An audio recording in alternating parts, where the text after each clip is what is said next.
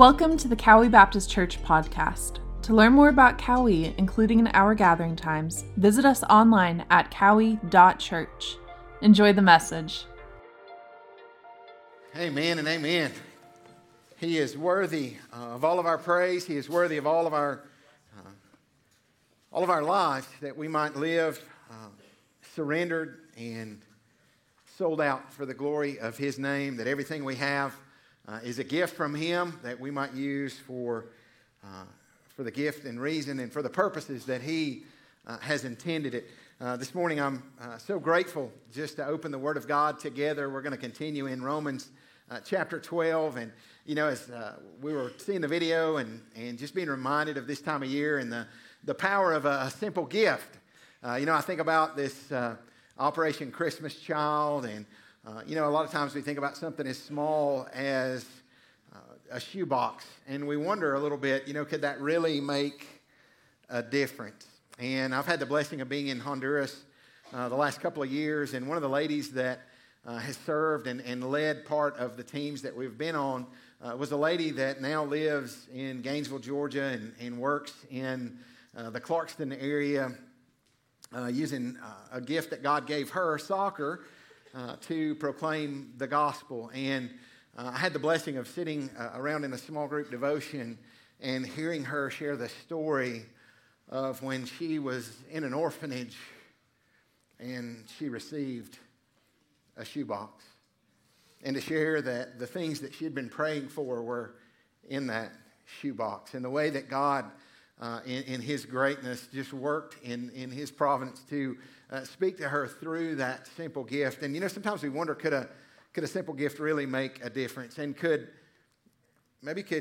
we really make a difference? And I just want to encourage you to seek the Lord when it comes to being part of that, but ultimately in even a greater way today, just to think about what it would look like for you to just surrender everything to Him, that in light of His greatness and all that He's done, that you might say, God, what I have is yours. Now, we think about gifts, and a lot of times we see associated with different products or different things a warning label that goes along with that. I was thinking about the soccer ball. You don't have to show those kids what to do with a soccer ball when that gets there, but there may be other things that they would not know about. And I think about things in our life sometimes, and I've grown a liking just to reading warning labels, because it reveals so much about just who we are, right? Well, that these even have to be there. And so I've got a few of those warning labels that we'll look at this morning. The first one you'll see, and I can kind of picture this on Highway 28 at some point. I don't know. I don't know if anybody in here has ever hooked that behind your truck or whatever, and hopefully not, but maybe so. And I don't know. I mean, I was a young dad at one time, and we need all the help we can get. I mean, you might see this one.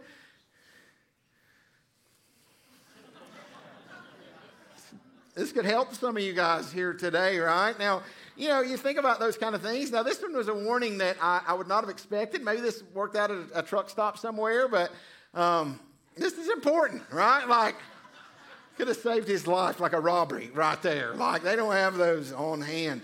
Here's another one, and I can't imagine maybe trying this, but I'm sure at some point somebody did, for this to be on every jet ski. Yeah, I don't know, right? And how many people have like a real special animal in your life, right? And we see a lot of, you know, cute things happen. Well, this little puppy had some prescription meds to kind of help them out along the journey, and I don't know, right? I mean, I don't know. Maybe you let your puppy drive, right? But that has to be there, right? Here's another one. Maybe you experienced this morning on the way to church, or trying to get ready along the way, right? I mean, sometimes we're running a little behind. It'd be a lot easier just to do that as we go. For somebody like me who gets injured pretty regularly on one of my kids' toys or one of my kids' new things, this one can help right here, right? I'm sure I got an injury at some point from not knowing that, right?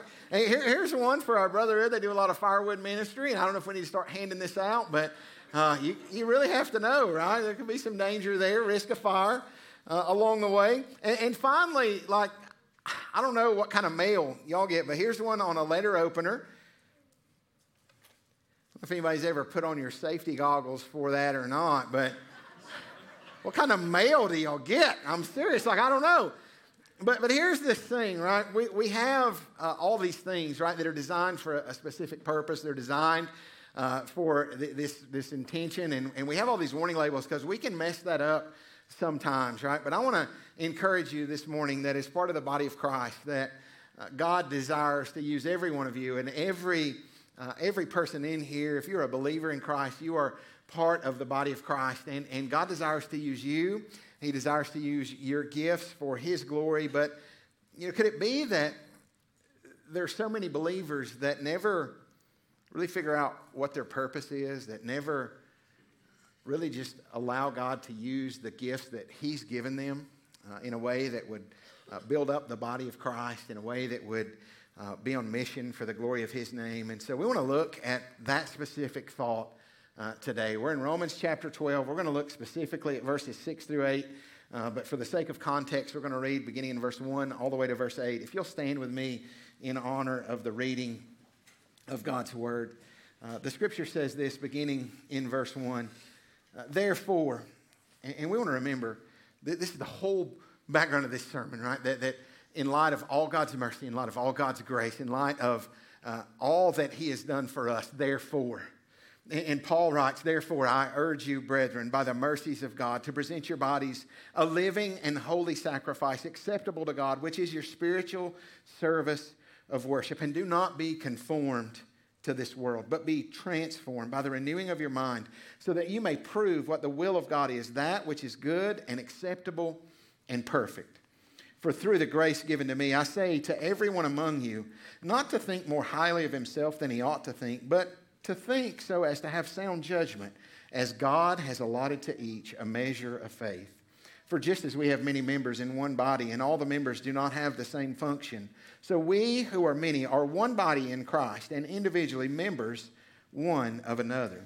Since we have gifts that differ according to the grace given to us, each of us is to exercise them accordingly. If prophecy, according to the proportion of his faith. If service, in his serving, or he who teaches, in his teaching, or he who exhorts, in his exhortation, he who gives with liberality, and he who leads with diligence, he who shows mercy with cheerfulness. Let's pray together. Father, we are grateful. God, we're grateful for all that you have accomplished through the finished work of the cross. And God, as we will come together today and we will take communion together, we look back and we are reminded, Lord, of all that you have done, Lord, and we are so grateful, God, that we were unworthy, Lord, that while we were yet sinners, Lord, that you died for us. And so we look back today and we just rejoice and worship in light of all that you've done, Lord. And we look within our lives, God, we examine ourselves, and in light of what you've done, Lord, what are we doing, God? What are we doing in response to that? And God, I pray that you would help us to see that every one of us, God, that every believer in this room, God, that you have given them a gift, God, that you've given them at least one, God, that has been given for the purpose of edifying the church, Lord, and for the purpose of God, exalting your great name, Lord. And we just pray that today, Lord, we would see our place, and Lord, that we might embrace what you've called us to in Jesus' name. Father, we love you, we thank you, and we ask this, Lord, in the strong and mighty name of Christ. Amen. You may be seated this morning. And, you know, we think about these gifts that God has given us. And the first thing I want to encourage you to do, kind of connected to last week, is to see ourselves correctly. So we want to look with this sober self-assessment, with this reality of where we are. And this is really important when we think about the gifts that God has given His church, because it's very hard for us to look at gifts that He's given us without becoming arrogant and prideful, or on the other extreme, to look at the gifts that He's given us and to look at gifts that He's given other people and feel like we have missed out and have this envious look toward them. But I want to make a statement as we start that every believer is a valuable part. This is going to be a very simple message today. And simple doesn't always mean that it's easy to execute, right? Following Christ and walking in God's will in all reality is pretty simple, but it's not easy. And so every believer is a valuable part. We want to think right, and we want to see ourselves correctly in light of that truth. Verse 5 says this, "So we who are many are one body in Christ and individually members one of another." Now, last week we handed out puzzle pieces as you came in or as you left, and there's a box of those outside if you want to get one of those. And just as this reminder, you may want to put it in your pocket and just be reminded that God desires to use you as part of something bigger, that you are a valuable part. And we see this puzzle, we see this thought of a puzzle, and when we see that, there's pieces that are unique and different. Some of the pieces of this puzzle, maybe a part sticks out. We might think of that as a strength in our life. We might think of that as a part that'll fit in another puzzle piece where maybe there's a hole or a gap and there's possibly a weakness that's there. I think about the way that God has gifted me with my wife. And when we look at just the way he's wired us, like, we're so different. Like, she's so organized. And she's, like, I'm married so far way out of my league. She's in Kidman serving this morning. She's just an amazing lady, right? And what we understand that, like, God looked at humanity and his creation, and he said it's not good for man to be alone, right? From the very beginning, God hasn't designed us to do life in isolation. He said it's not good for man to be alone. He created a helper suitable for him. And what we see is that as we come together, like, my strengths cover her weaknesses cover my strengths. There's these places that we function together in these roles that God has given us in a way that brings him glory and that is for our good, right? And so what we understand is as part of the body of Christ, we see that these weaknesses and strengths, they come together. And none of us, like, when we look at our gifts, we want to take like an accurate look at who we are. They're probably never going to let me be in the band, like, ever. I'm never going to sing. Like, I might, but if it is, it's just happy birthday and it's for fun. But it's like I'm not going to be in that because that's not where God has gifted me. But I thank God for those that are in this room that God has gifted in that way, that are using their gifts to bring him glory. And what we understand is that every part, every piece is important. And God takes this collective assembly, right? That he takes this beautiful picture of the body of Christ, and it paints a picture. It demonstrates something beautiful for the world to see when we operate using our gifts. When every person says, hey, I see myself correctly in light of this, and I want to use what God has given me for his glory. And some of you got that puzzle piece last week. Here's what it was a puzzle of, right? It's the empty tomb. You'll see that there. And so, and I don't know if you've ever put a puzzle together, and then all of a sudden you get to the end of it, and there's a piece missing. Like, right, it's an awful moment, right?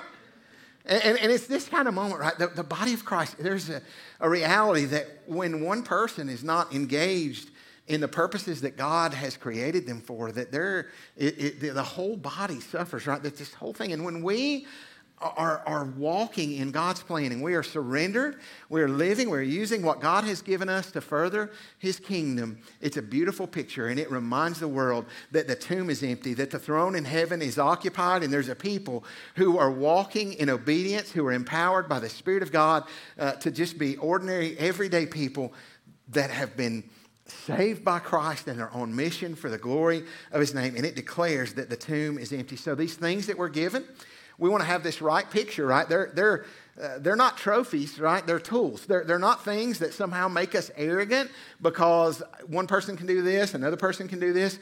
But we understand that it's part of this bigger picture, and we're part of a family, right? We talked about that last week, right? That we looked at the early church and just this reality that after they came to faith in Christ, that those who had received his word and baptized, they were added to the number. Right then, those who were being saved.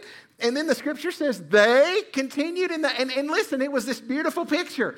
They became us. They were added to the family. Those that had placed their faith and trust in Christ, they became part of the family. And they gathered for the apostles' teaching. And they gathered in groups. And they engaged in the mission of Christ. And so we are part of a family. And you will never experience life the way God has intended it by living independently. Only by living interdependently. There's a reason God didn't give any one of us everything that we need. Right? There's a reason that we have to depend on one another and that we are created intentionally in that way. Right? Every believer is a valuable part of the body of Christ. And every believer has a valuable gift. Look at verse 6. For the sake of time, I'm just going to read verse 6, but Scripture says this, if you read 6 through 8, it says, since we have gifts that differ according to the grace given to us, each of us is to exercise them accordingly. And Paul lists 7 gifts in verses 6 through 8, and these are not the only gifts that they are. There's other passages of Scripture that gifts are listed, but what I believe the Apostle Paul is wanting us to see is not an inclusive list of every way that God expresses and works through the body of Christ, but that there is this picture and this reminder that every believer is to be part of his work. Last week we talked about this scoreboard, right? This thought of recognizing where we're at. And when you think about a scoreboard, I always think about football. I always think about getting in the midst of like the fourth quarter, right? And when we look at a scoreboard and we see that it's the fourth quarter and time's ticking down, right? There's something that it does, right? We recognize that if we're going to do anything, especially if we're losing, right? If we're in a spot where we're in the midst of this game, we've got to get, you know, it motivates folks. It's just this reminder of the time running down.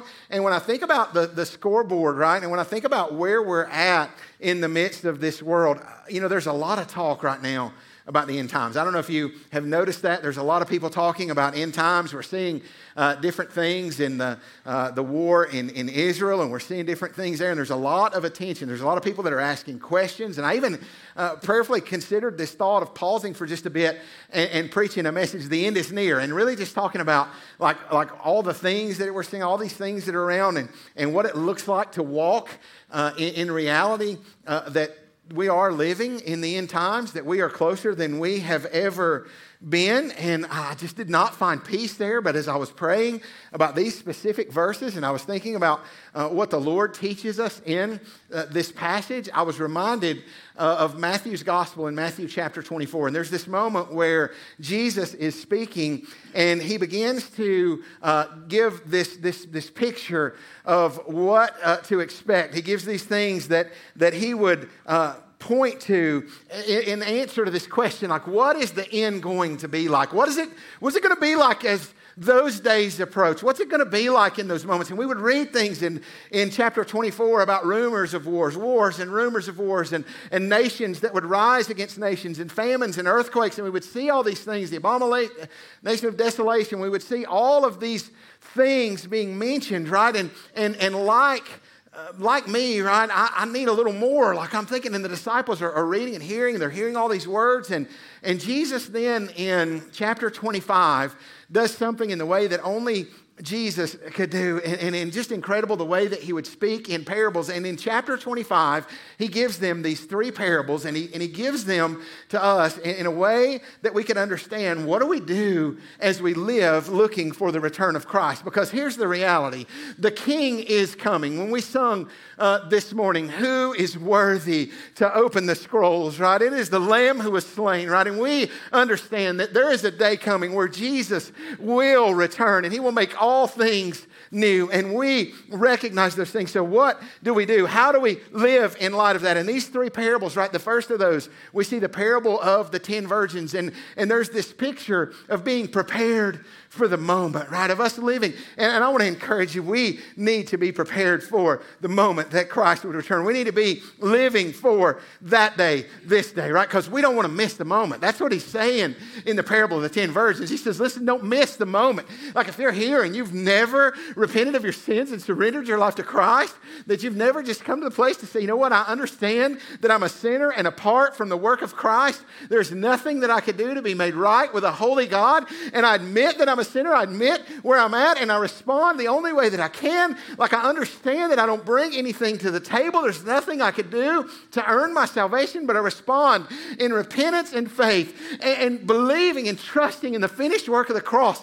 Listen, I wouldn't wait another second if I didn't know Jesus. And in the parable of the 10 virgins, he said, be prepared for the moment because you don't want to miss the moment. In the parable of the talents, He says, listen, when you see this passage, and we're going to look for that today, we're going to read the parable of the talents, and we see that, first of all, you don't want to miss the moment, but the second thing, you don't want to waste the moment. And so the moments that we are in, we don't want to waste any time that we have. It is a gift from God for us, for the church, and we don't want to waste the moment. The sheep and goats, the last part of that chapter, the last parable says, here's what you do in the moment. These are the people that you look after. These are the vulnerable. These are the ones that you're engaging. He says, this is how you live in light of the return of Christ. And so in Matthew's Gospel, chapter 25, with that in mind, beginning in verse 14, we read this, and I'm going to pause along the journey. You can leave the scriptures there, but we're going to walk through this fast, for it is just like a man about to go on a journey, who called his own slaves and entrusted his possessions to them. To the one he gave 5 talents, to another 2, and another 1, each according to his own ability, and he went on his journey.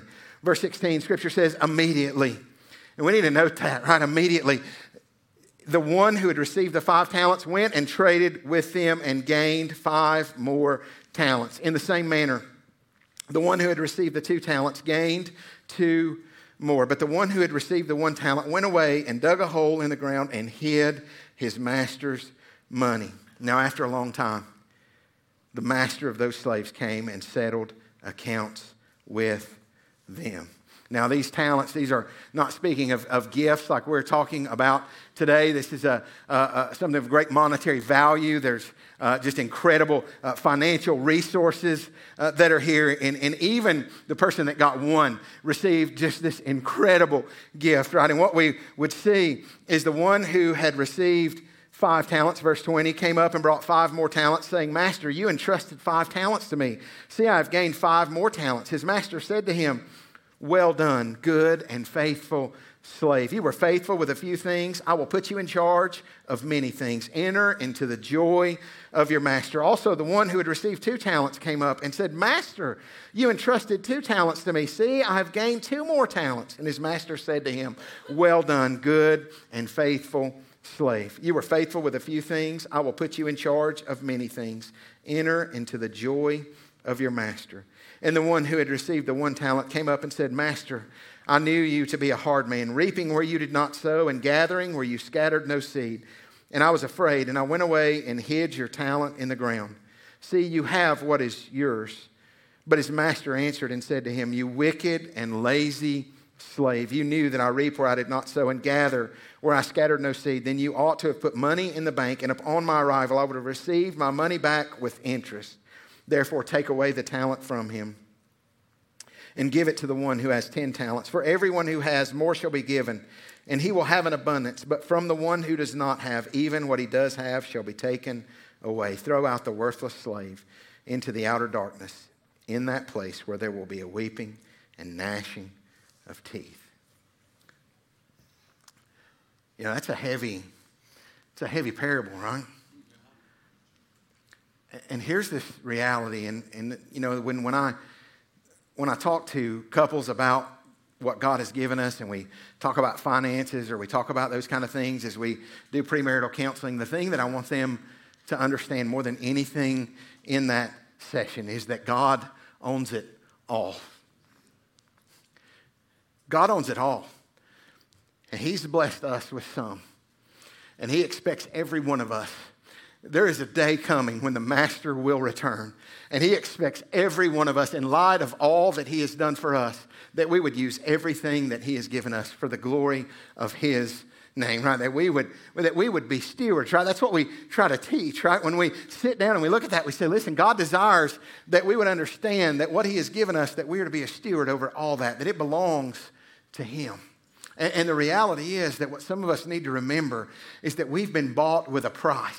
When we looked at this chapter and we were beginning just walking through these scriptures, we said that God's will is not lost. You know, a lot of us are saying, hey, we want to be finding God's will for our life. We're looking for God's will for our life. God's will is not lost, and it's not our life. We've been purchased by the shed blood of Jesus Christ, and we live for the glory of his name, and he is worthy of everything. And so we are entrusted, right, to be a steward, to be a manager. And there's some dangers that we find when God God has given us all of these blessings and all of these things, we understand that there's some dangers that come with that, some warning labels, so to speak. And so we have been given these gifts, and every one of us has a gift that God desires for us to be using for the kingdom. Every one of us has resources. Every one of us has been given everything that we have, right, is a gift from God. And the danger that we have is we could bury it, right? We could have that danger. You'll see just a kind of a picture of that, right? We're part of this puzzle. We've got this thing, but there's this danger that we could bury the gift, that we could do nothing with it, right? When we read in this passage, we see that this person said, I was afraid, right? And it might be out of fear. It might be that we don't want to take a risk. It might be that we're in those kind of places and we just take the gifts that God has given us and we do nothing with them. We just bury those gifts and we don't use them to benefit the kingdom. There's another danger, right, of us having these gifts and comparing them with other people. We talked a little bit about that, right? Instead of gratefully using the gifts that God has given us, we look at other people and we compare their gifts to ours. We compare that, and what comparison does is it robs us of joy, right? It robs us of God's best and what He desires for us as we would walk in obedience to Him. I want to show you this little picture to illustrate this. This is a picture from a snow day at my house, right? And when you see that picture, right, I hope that you see that picture and you're like, That's my wife I was talking about. I told you I was like way out of my league, right? And we see that and I'm grinning, right? Because she's standing beside me and why would I not grin like when I realized that? And so there's that moment and then my kids are down there and it was a season back. They were smaller, but look how sweet they are. They're just kind of like leaning in. It's just like this most beautiful moment, right? And what you understand is like I live on top of a mountain and when it snows, there's nobody there to take that picture for me. So I've got my phone. And if you notice, like we planned this thing out, right? My wife worked hard for this moment. We're all matching. This is going to be like, and by the way, this picture is a snapshot. What we love this picture so much that we got one of those canvases, right, of us, right? Because I don't know. We got this canvas of us, and we've got it on our wall. And we look at this picture, and it's such a beautiful picture, right? And we see all those things. But what you don't know about that picture, right? I stuck a phone over on the hood of a car, and I would set the little timer on it, and then I would run back, and everybody got a 1, 2, 3. And in those moments, right, for whatever reason, and I'm not going to tell you any details of like the reason that the picture was really, really difficult, but we had the hardest time getting this picture to the point that it's like, you know, you're coming back to the picture and you're like, you stick your tongue out one more time, you won't have a tongue, son. I'm just telling you, I didn't say that. I thought it, but like, somebody told me one time, if you think it, you might as well say it because you already got charged for it anyway. But I don't know. I don't think that fully lines up with Scripture because swift to ear, slow to speak. So don't. I'm not suggesting that's good. But that was the reality, right? We were in that kind of place in that moment. So much, right? And it wasn't just like the tongue. It was like everything that we did made that picture bad. So we got this beautiful picture. We put it on the wall. We didn't even put it on social media. It was like, forget that, right? We don't want any comments. We don't want anything. My son actually told me, he's like, this year, he's like, you know, we should get rid of that picture. We should get rid of that picture. When I see that picture, so when we see that picture, like honestly, when we see it, now it's kind of a reminder of God's grace and just this brokenness that we are. But here's this thing, like when we see that picture, what you would see from the outside is what you think of me. That's what we see on social media. That's what we see. We see what we think about somebody else, and we compare it to what we know about ourselves. And here's the thing. If we're honest, like I struggle with walking in the gifts that God's given me. And at times I'm like, do I even have them? Like, God, what are you doing? And I'm self-conscious and I worry. And now we live in a world where here's the thing. You can go and pull up podcasts and YouTube and anything else in the world, and you can find 1,000 better preachers than me that you can listen to. You can find all of those things, right? And we can compare ourselves, and we can worry, and we can do all those things, or we can say, you know what? No. This is what God has called me to in the midst of those things. And I'm no longer who I used to be. I'm a child of the King, right? And I've been purchased by the shed blood of Jesus Christ and called to proclaim the good news of the gospel. And we understand that it's not my words that have power. It is the power of the Word of God. And we, listen, what do we do? You know, we have seen God move in an incredible way in this faith family this year, we've seen God move, where we've seen many people come to faith in Christ. We've seen large numbers of people baptized. Why is God doing it? What's he doing in our midst? I don't know everything about answering that, but what I can tell you is that if we will commit to every person saying, you will take everything that God has given us, and we will return, and we will use it for the glory of Christ, and we will proclaim the good news of the gospel, and we will live surrendered, sold out to him, not for our own glory, but for his, recognizing that apart from him, we can do nothing, right? We want to have an accurate view of ourselves. We don't want to come in arrogant. We don't want to come feeling like we bring anything to the table. But what we understand is that God in his sovereignty and in his grace, that he has allowed us to be part of these moments. And in these moments, right, when we'll walk in obedience to him, he'll take broken pieces and he'll make masterpieces. He'll pick people. Paul said, I rejoice in my weakness. I rejoice in my tribulations. I rejoice in those things, because when I'm weak, then I'm strong. And listen, when God looks at us and God's doing a work in his people, they don't look and say, hey, look at, no wonder they're doing some stuff. They're not the most talented people in the world. They're like, how does that guy that can't do any, you don't even have to worry about who gets the credit, because it's all God. And then listen, we walk in those things, so we don't want to spend our time comparing. Danger number 3, lounging, right? We don't want to sit back. We've been given a bunch, church, and we don't want to sit back. You've been given a bunch. I've been given a bunch, and this church has been given a bunch. We have so many resources that are ready to deploy for the kingdom of God, and we've got to be a people who are willing to step out by faith and to walk in what God would call us to be a people who would recognize that the master is coming back, that the king is coming, and because of that, we cannot be lounging when he comes. We cannot be sitting back because we've developed a place that can be comfortable. We cannot be sitting back because it's easier to do those things. We've got to be a people that are saying, he is worthy, and because of what he has done, everything I have is his. The king is coming, and our responsibility is faithfulness. Our responsibility is faithfulness with what he has given. Danger number 4, and we're right now done, he is achieving. Right, we can be successful. We could see this as a church. We could say, you know what?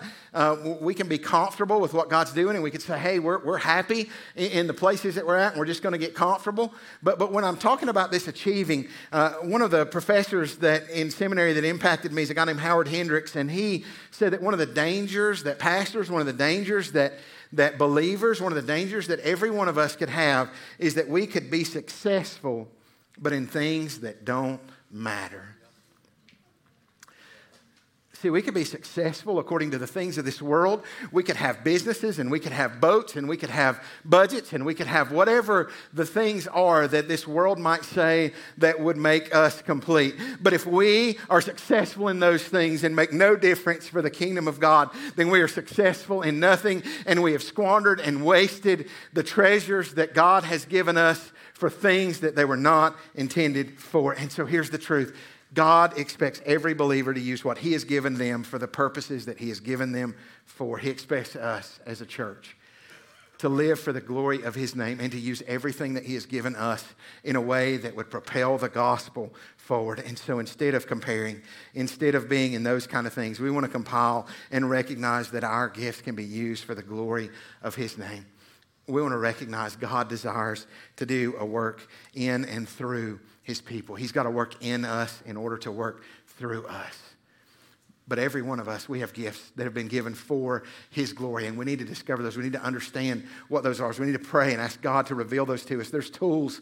If you're following along in the sermon app, there's a Real You assessment that's a spiritual gift assessment. It's also found on the very front page of our website. It'll say discover your gifts, and you can click on that, and it'll give you some guidance in what God may have wired you to do, places that you have gifts and strengths and spiritual gifts and things that are there. I encourage you to jump into those places. But here's the thing.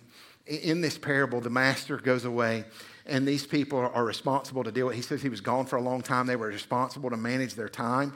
You see that the profitable servants, that they took the time that they had and they used their gifts in the midst of that time in a way that multiplied and brought glory to God. So we see them manage their time. We see them manage their talents, and we see them manage their treasure, right, that had been given to them, this financial resources. And God commands all of us to do the very same thing.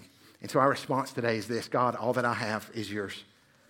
God, you own everything, I own nothing. You've given me some, and I will steward it for the glory of your name. You've given me things to manage, and I will manage those, God, with your help, as your Spirit guides, as you walk, as you direct, because every one of us has a role to play. Every one of us has a part that God will use us for in his kingdom. God doesn't need us, but he chooses to work through his people. And so what would it look like if you woke up tomorrow with a sense of purpose? What would it look like as you lived just wholly surrendered to God, and you understood that your purposes were greater than what you had originally thought, and you would step into a place where you would find fulfillment, where you would find joy, where you would find satisfaction, where your business all of a sudden was not just a job, but it was a calling, where you understood that every place that God has placed us, that he ordains those steps, that he allows us to be in those places so that he might be glorified where we are, that our businesses were platforms for the gospel to go forth, that our lives were all given for his glory. Your skills, your talents is used for his purposes, for his glory. That those around you, as you abide in Christ, would see spiritual transformation, and they would be drawn to the one who is changing everything. See, it all begins with surrender. It all begins with stepping out of what we feel comfortable in and the places that we hold on so dearly. What would it look like for you to go all in for Jesus? What would it look like? What would it look like for me to go all in for him? What would it look like? I want to encourage you to take a step that direction. He is worthy. You know, we're going to take communion together here in just a moment, and I'm going to invite our deacons to come and prepare the table, and I want to just invite you in those moments maybe just to, because they're going to be moving and the band's going to be moving, I want to invite the rest of you just to bow your heads for just a moment and close your eyes so that we can reflect. And as they prepare the table, I want you to consider what it looks like to prepare your heart for this moment. You know, when we take communion, we look back and we are reminded of what Christ has done on the cross. We look back and we see the substitutionary atoning sacrifice that Jesus gave himself in our place on the cross. And this morning, as we take communion, if you are a believer and you've placed your faith and trust in Jesus Christ, then we invite you to take part in this communion today. And we want to just ask every person here, if you're here today and there's never been a time in your life where you've repented of your sins and just believed and trusted in Jesus for salvation, before we take the supper, I want to give you an opportunity to respond to his grace this morning. You know, the scriptures would say that we would admit that we're a sinner, that we would recognize that we have sinned and fallen short of the glory of God, and that apart from the work of Christ, that we are without hope, that there's none righteous, not even one, that the wages of sin is death, separation from God in a place called hell,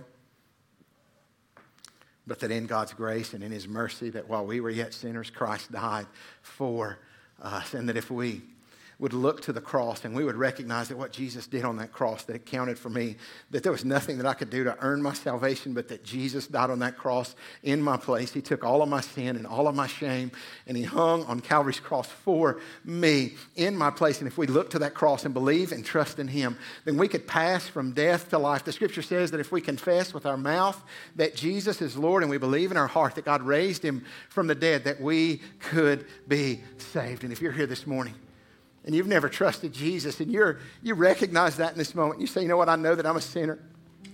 I know that I'm, apart from Christ, that I have no hope, that I'm separated from God. But today, I believe and I trust in what Jesus has done on that cross in my place. And I call on his name. And even in these moments, you can pray. It's not the words of a prayer that saves us. It's a condition of our heart in response to what Jesus has done. It is what he has done on the cross that saves us. And our response is simply to believe and trust in him. And if that's you, I encourage you to call on his name even in these moments to be saved. And then as this communion comes, you can feel free to take part in that for the very first time. I'm going to pray for us, and the deacons will distribute the bread and the juice. And as we kind of go through these moments, I encourage you, believers, to look within, just to examine our lives and say, God, we're so grateful for what you've done as we look back to the cross. And we just examine ourselves and say, God, what am I holding on to? What do you want me to do in light of what you have done? And that we prepare our hearts to take communion together as part of the body of Christ. Maybe you're here this morning and you say, you know what? This morning I'm believing and trusting in Jesus for the very first time. We praise God for moments like that. We pray that you'll allow us into those moments. But ultimately, it's a moment between you and the Lord. Pray together with me. Father, we're grateful for your body, Lord, that was given for us, that through the shed blood of Jesus Christ on Calvary, that you made a way for sinners like me to receive forgiveness and mercy. Lord, not to do anything to earn our way to you, but to be completely justified by faith in the finished work of the cross. Lord, that by grace alone, through faith alone, in Christ alone, that we could be made new. And Lord, I pray, God, that we would rejoice in that gospel this morning, every believer in this room. And God, if there's those that don't know you, God, I pray that right now, God, they would trust you. Lord, that they would be willing to take that step of faith, Lord, to be baptized as a believer in the weeks to come. Lord, we just thank you for your grace. We ask for your blessing on us in Jesus' name. Amen.